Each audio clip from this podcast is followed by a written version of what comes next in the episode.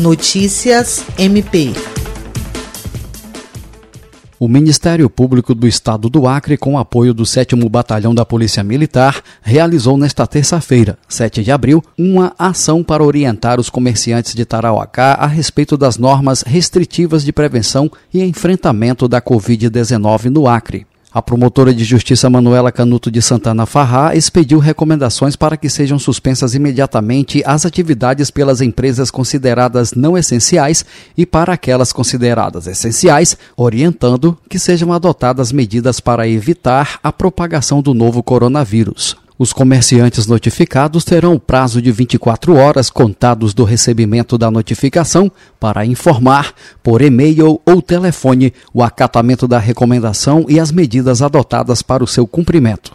Jean Oliveira, Agência de Notícias do Ministério Público do Estado do Acre.